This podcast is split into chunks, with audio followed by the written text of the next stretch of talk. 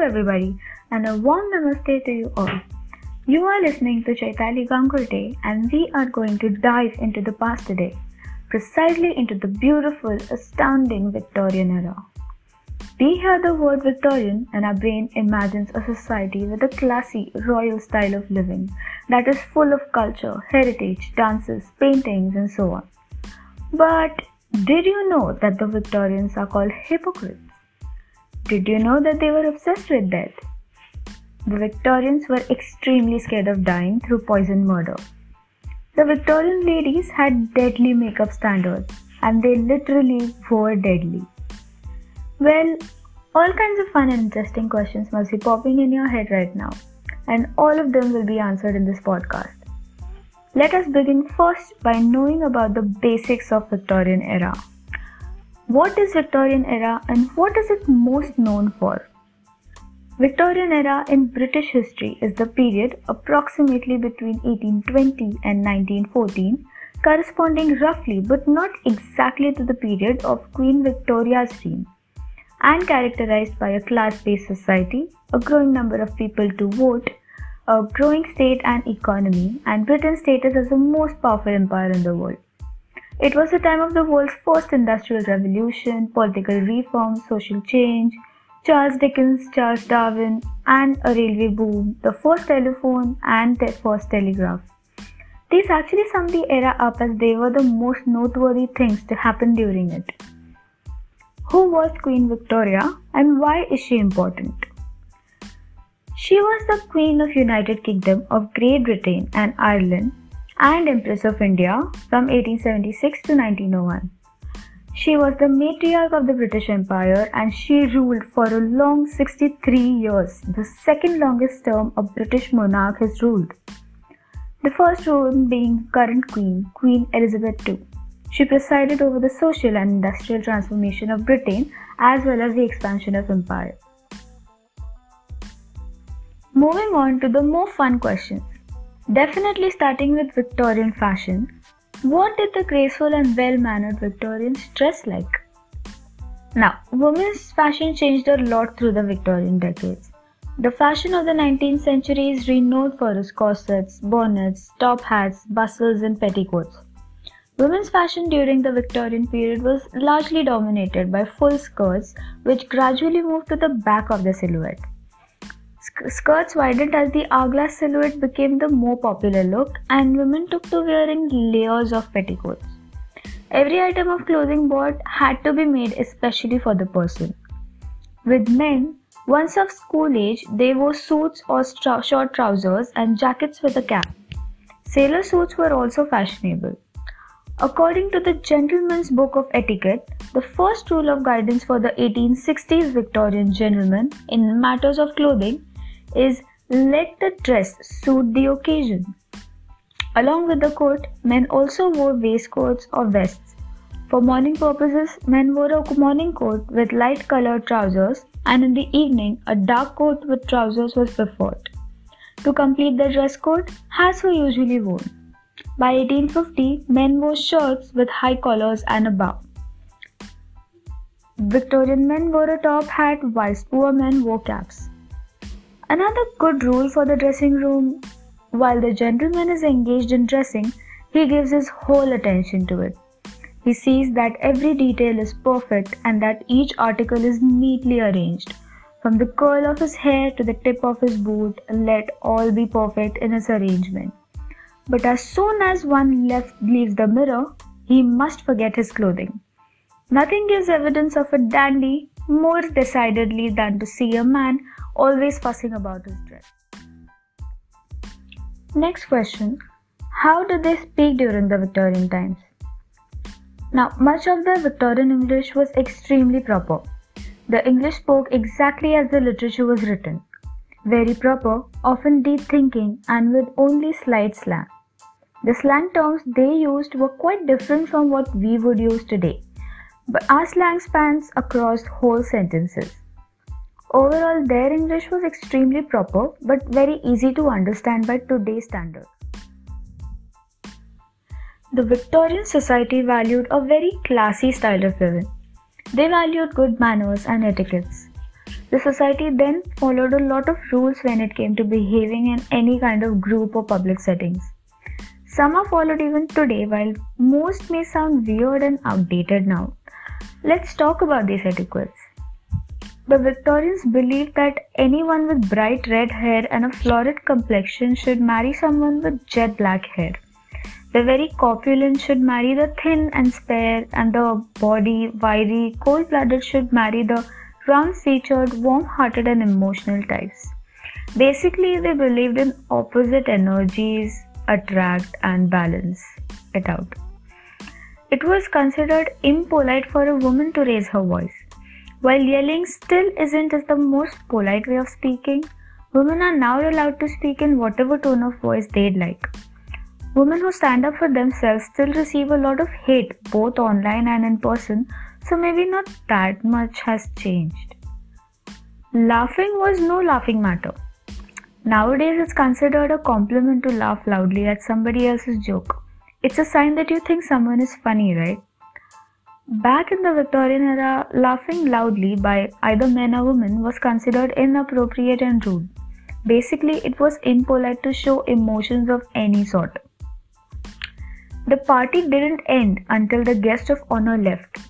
Now, guests were expected to stay at a party until the guest of honor left. If you leave before the guest of honor, you would be considered very rude. Just imagining how much time we would lose today just to stay till the guest of honor stays stresses me out. What do you think? Next, it's perfectly acceptable for a bride to have married bridesmaids. What was not acceptable then was for a bridesmaid to be older than the bride. So it would be absurd for a single and aged lady to be a bridesmaid. Keep thinking why. There were strict rules when it came to sitting down to even have a meal at a dining table. The ladies would always sit down before the men. It would be very rude for a man to sit down before all of the ladies were seated. Also, men who wore gloves had to take off their gloves before they sat down.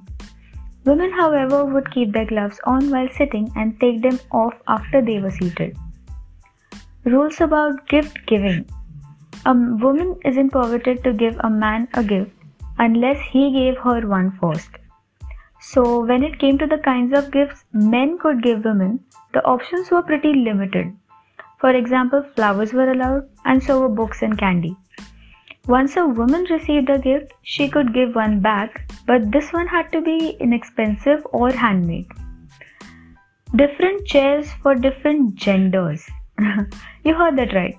Men's chairs had arms and were more comfortable and wide, and women's chairs had no arms and were straight backed because women had to sit up straight. Now, you can't anyway really do anything but sit up straight while you are wearing a super tight corset, isn't it? Moving on, here's a slight twist.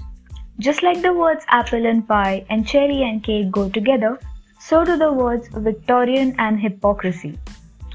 Yes, so this term is a legit one and is also called as the Victorian compromise or Victorian contradiction. Why? Let us find out. Now, hundreds of historians argue about whether it was a golden age with large happy families the way it was described in Dickens' Christmas Carol, or rather reality, was twist all over, cunning and exploiting. Maybe it was just as idyllic as country life in Jane Austen's novels, where the most crucial problem for upper and upper middle class young ladies was to find their perfect husband, and the same young ladies treated each other in a rather hypocritical way. Victorian age is full of contradictions the comfortable life of the upper classes versus the exploited, miserable working class who lived in workhouses and where children were used to clean chimneys and women were employed in factories. Merry life in stately homes of the countryside and the poverty stricken life of torn apart working families in slums and women being given utmost respect but expected to stay restricted to their households all their lives. I've only just touched the surface with these dark Victorian contradictions. The 17th and 18th century was called the Dark Ages for a reason. In fact, for many reasons. So, I'm going to tell you about some very interesting but strange and creepy Victorian practices that you probably never knew about. The Victorians were obsessed with death. Sounds weird, but it makes sense when you consider the variety of diseases that stalked the Victorians, like measles, scarlet fever, diphtheria, rubella, typhus, and cholera. Those very real threats and sense of loss led people to keeping memento mori, that is Latin for remember you must die trinkets, like locks of hair and photos of the dead. Children sat with their dead parents to take photographs, and parents held their dead children to get photographs. You get the idea. Some photos even showed faces with open eyes that were painted right on the photo.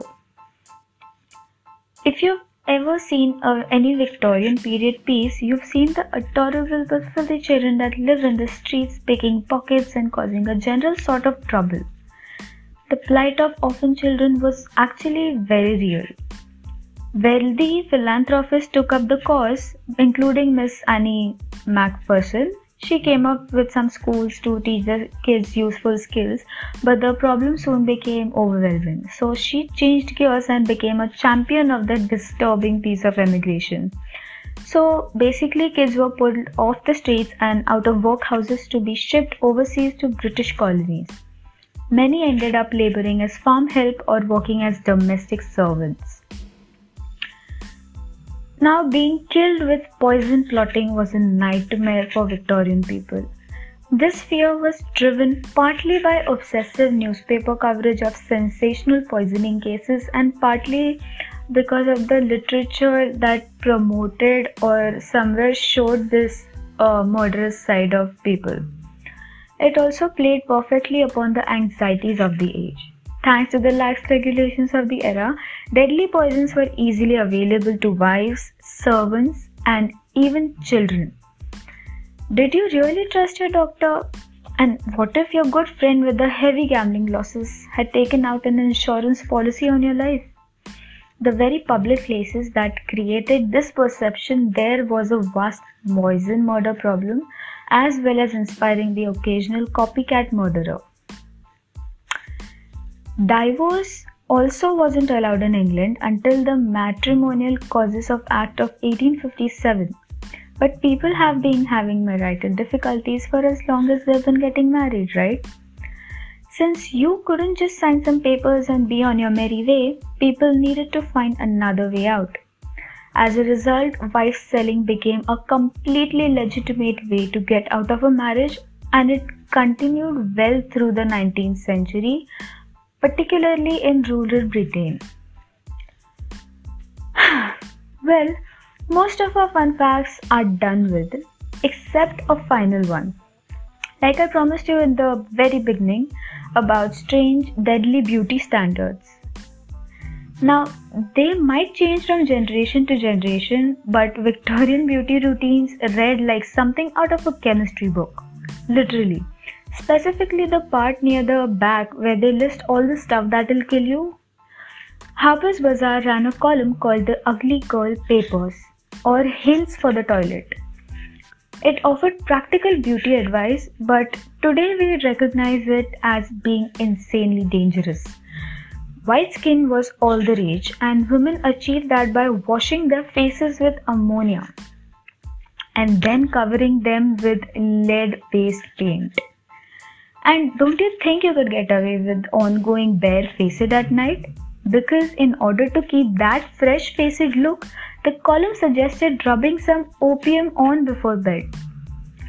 For those who were really committed, Sears and Roebuck sold a product called Dr. Campbell's Safe Arsenic Complexion Wafers.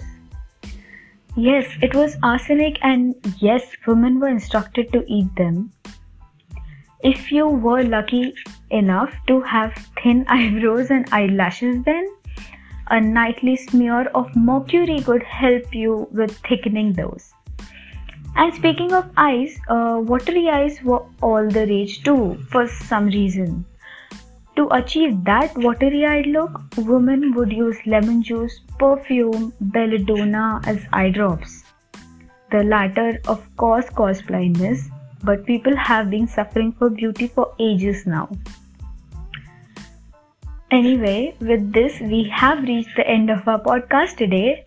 I was very excited about Victorian era and it was a very very interesting pleasant experience researching on this topic and on these particular questions that had me really curious. The more I got to know about it, the more curious I was to dig deeper into it, and so I tried my best to accumulate every single bit of interesting facts into this one. Thank you for listening. I hope you enjoyed it and see you again with another interesting topic.